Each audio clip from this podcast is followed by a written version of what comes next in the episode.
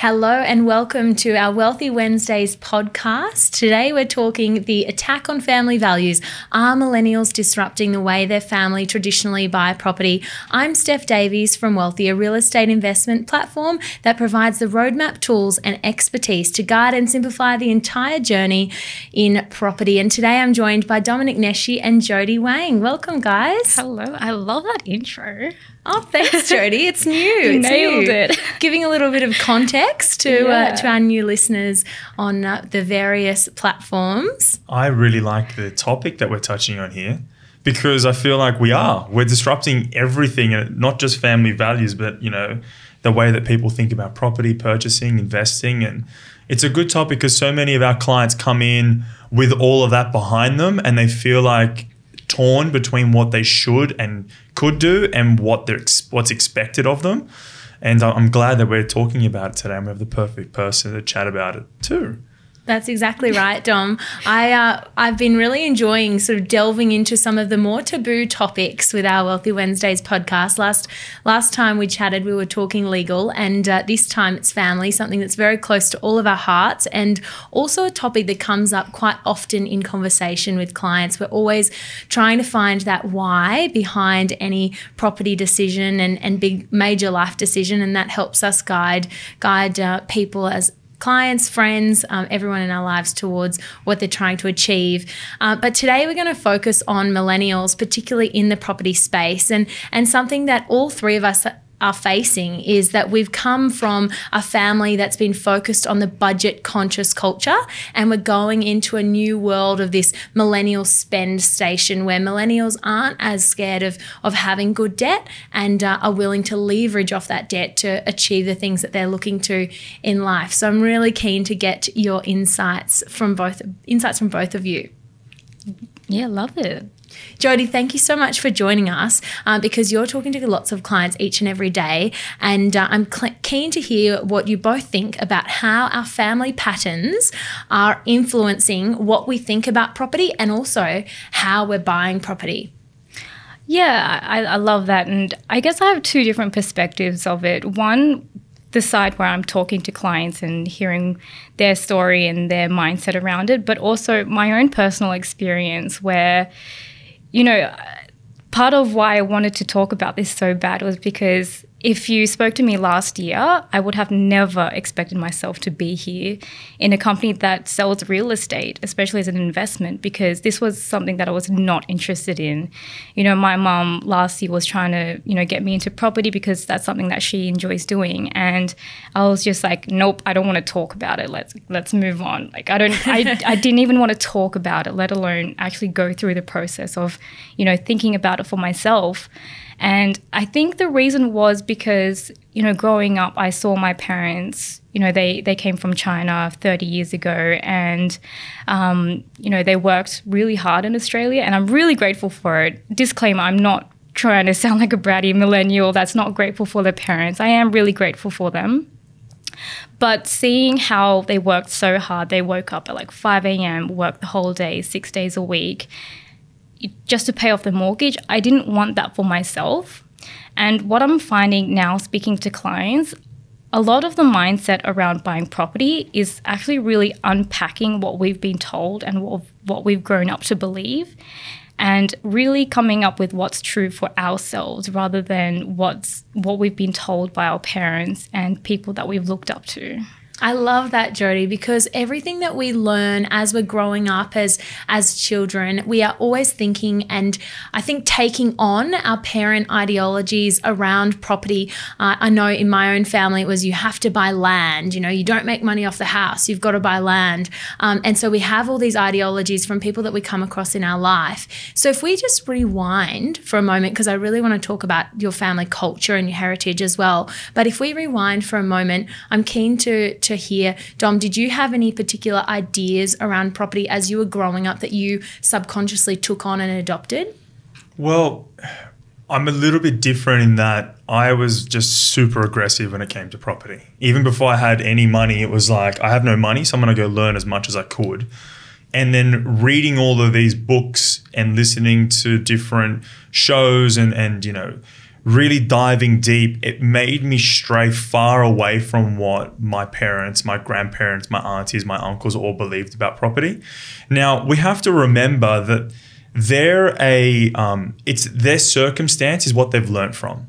So they came from a very different environment to us, where it was a very high interest rate environment where they were paying 16, 17% interest, which meant that when they were going to purchase a property, they didn't want to have this much debt. It, it didn't make a lot of sense for them to go and have an investment property because the rents did not service the debt that they had on that property. It was killing them. So they had to buy it, they, they typically lived in it, and they paid down that debt as soon as they possibly could because the interest rates were so freaking high. It was um it was sink or swim. It was a matter of life and death. So what they thought about is I've got to go buy my own home, I'm gonna pay it down as soon as I possibly can, have no debt, and then we can start life from there. And then they thought we can go and invest. So we talk to a lot of clients now and they think the first thing I got to go and do is buy my own home, pay it all down, and then start investing. And it's almost ironic because then they go and draw on their own home leverage it up, so go and get more debt to go and buy the investment properties. Now, in our world, interest rates are approaching zero. So we have to think about def, uh, debt very, very differently. And we almost want to reverse engineer it when now we're talking about buying investment properties, investing where we can afford, and then going and living where we want. Eventually getting to the point where you've got a million dollars in equity and you've got the cash available to you to go and buy the home that you eventually want to live in if that's what you want to do.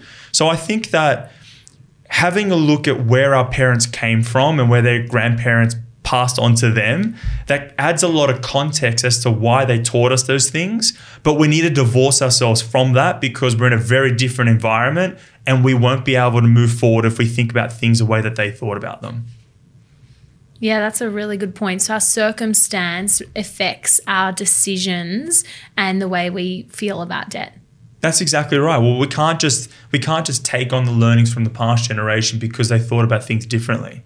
They had a different set of circumstances that affected them.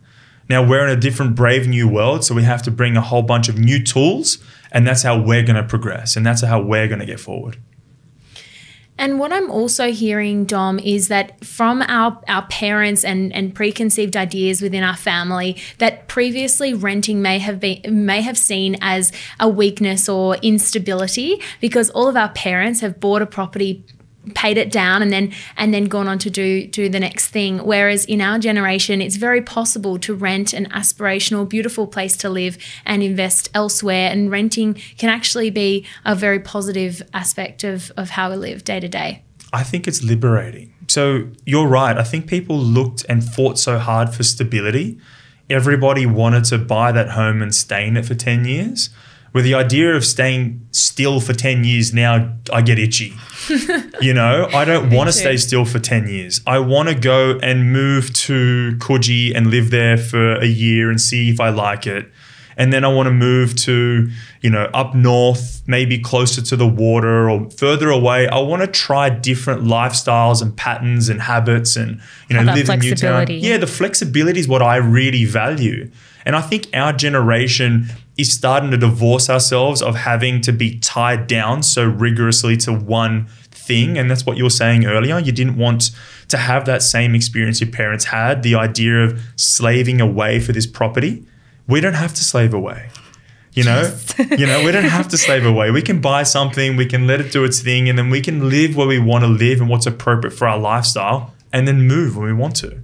Absolutely. So there's so many opportunities to try before you buy in a, in a renting sense. And also, what I love is that moving is actually not so much of a hassle. And if you look at the positives, as your family grows, you can you can move and, and find a place that's suitable for you at that particular time. Now, Jody, you mentioned earlier in uh, in our chat that your family culture played a huge role in uh, in all of your property property ideologies and, and what you wanted to do at, when you grow up. Um, let's talk about when we grow up later on. But um, let tell us tell us a little bit about how your family culture and heritage also has a huge impact on your on your thoughts about debt and investing and, and how you move through the world.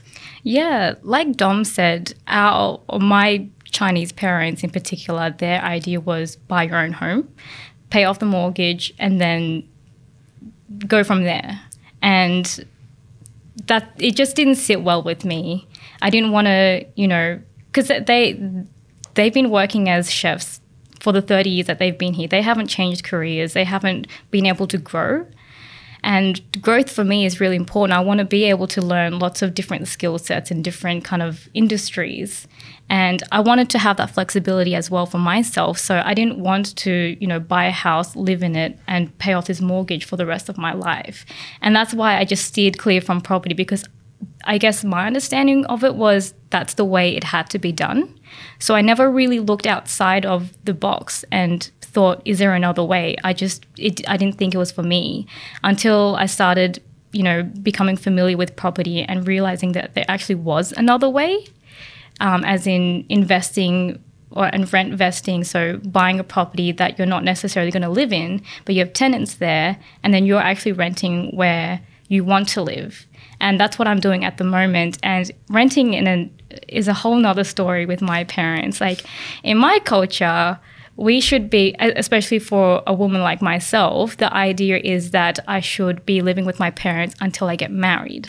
And then I leave my home. So renting for them was not something that they totally agreed with. They finally kind of adapted to it after a year.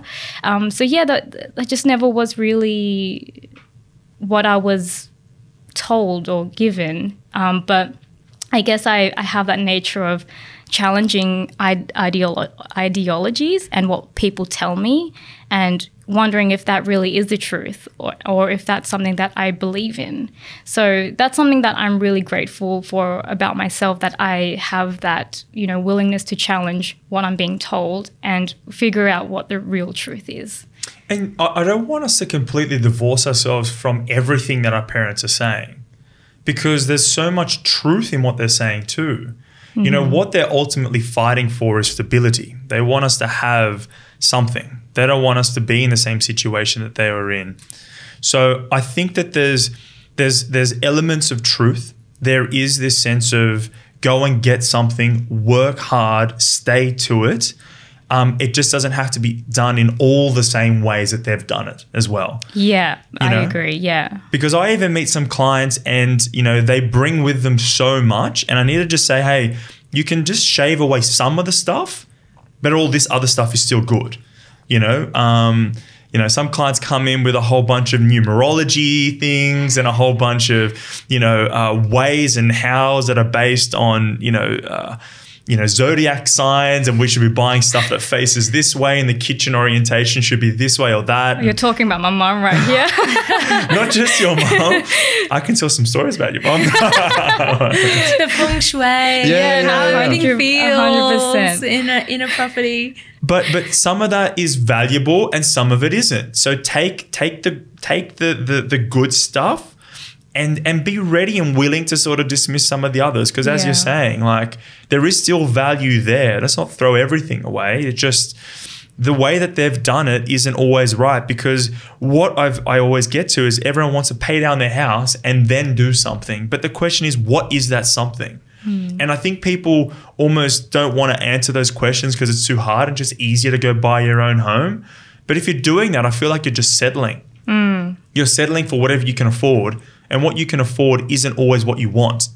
You know, you probably want more for yourself. Yeah. Yeah, yeah, absolutely, Dom. And I think another part of it is sometimes people may think that that's all they are capable of and and be unsure. And my my suggestion and encouragement to everyone out there, particularly listen, listening, is to go and ask the question. And as soon as you go and ask the question or find out the facts or dig a little bit deeper, that's when that's where the magic happens, and that's where you'll find out or you'll learn something. And I think uh, if everyone could just ask one more question a day, they might learn something new Yeah. or find find something or be inspired by something else. So I know we have to wrap up, sh- up shortly, but I just want to talk about one last uh, one last topic to do with family values and uh, the traditional ideologies of buying property, and that's around the mindset. So it sounds like both of both of you and we all have faced different mindset challenges around, you know, getting our head around investing or renting or both, family home aspirations. I know we all have great ideas about our dream homes. Um, how do you challenge that mindset of of what the family thinks you should do, what you want to do, and what might be best for you? Because sometimes they feel like three very different things. I'm, I'm going to touch on what, what you mentioned before, Dom, how let's not divorce everything that we were given from our parents subconsciously. I do like the idea that, you know, my parents having this idea of buying a home to live in to support their family, pay down the debt and the mortgage as quick as you can. The idea of that is security and safety and, you know, to secure a future.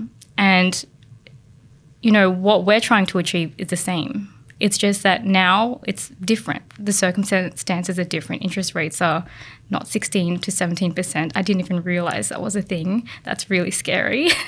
so, yeah, I guess just really realizing where we are now today, what we want for ourselves, but still staying true to our why and what we want for ourselves. I like that. So you do want the same things, just Yes. how we get there has to be done differently. Um, Steph, I want to deviate slightly from that question just because, you know, Jody mentioned something earlier, and what you actually said earlier was really interesting. That asking another question. Um, what I've I've noticed a lot in all of these conversations with clients, with Jody, with with all of our other clients, is that people come in with these ideas on what they want to achieve, and they also have ideas on what they think they can achieve.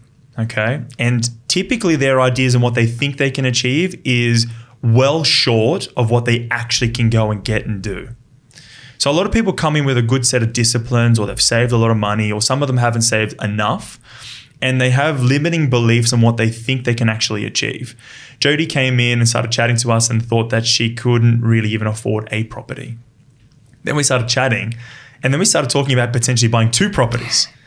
So the ideas and people are coming in aren't necessarily what is that's not necessarily true. So I want people to just come in, ask other questions, come in, be very truthful about where they are and what they think they can achieve, and then we'll let them know what's actually achievable because they may have a set of whys and things that they want to go and get done and then we will show them the hows so i think that that's the one thing that's important in this whole thing. It's really good that you've got the sense that there's criteria you want security you want your own home and all these different things that you go and you want to achieve in life. Come and chat to us about what it is that you want and then we'll show you the different ways that you can go and get there. Because there isn't just one way. There are many many ways Dom, you always have such a beautiful way to concisely uh, bring everything in in a very relevant way. So that's exactly exactly what we're what we're all about. thank, you Thank, thank no, thank you. so, what my takeaways are from today, Jody and Dom, is that our family values and all of the property ideologies around pur- purchasing property um, that we were surrounded by and, and per- perhaps adopted as we were growing up are very relevant for a different time period. And as we grow up, we need to be conscious of the market environment that we're in, the circumstances we're in, get good help, ask the questions, and be brave to work hard, knuckle down, and, and focus and, and uh, have a real, real red hot crack at whatever we're up to. Yeah, and if you've listened, got some value out of this, share it with 10 of your friends. 100, share it with everybody. yeah, that's a great challenge. Like, share, and tag 10 of your, your best friends. Jody, thank you so much for joining us today and sharing uh, sharing some really personal stories there. I really appreciate that. Thank you. I loved it. And I think I did a lot better than my first time on this podcast. So it's it's nice Oh, to be here. We, we love having you. We love having you on. I think you nailed it the first time. You nailed it the second time as well. So thank you so much, Jody. Thank you, Dom, as always. Thank you. Great great discussions and we'll see you see everyone around in the comments and uh, on our wealthy pages. Take care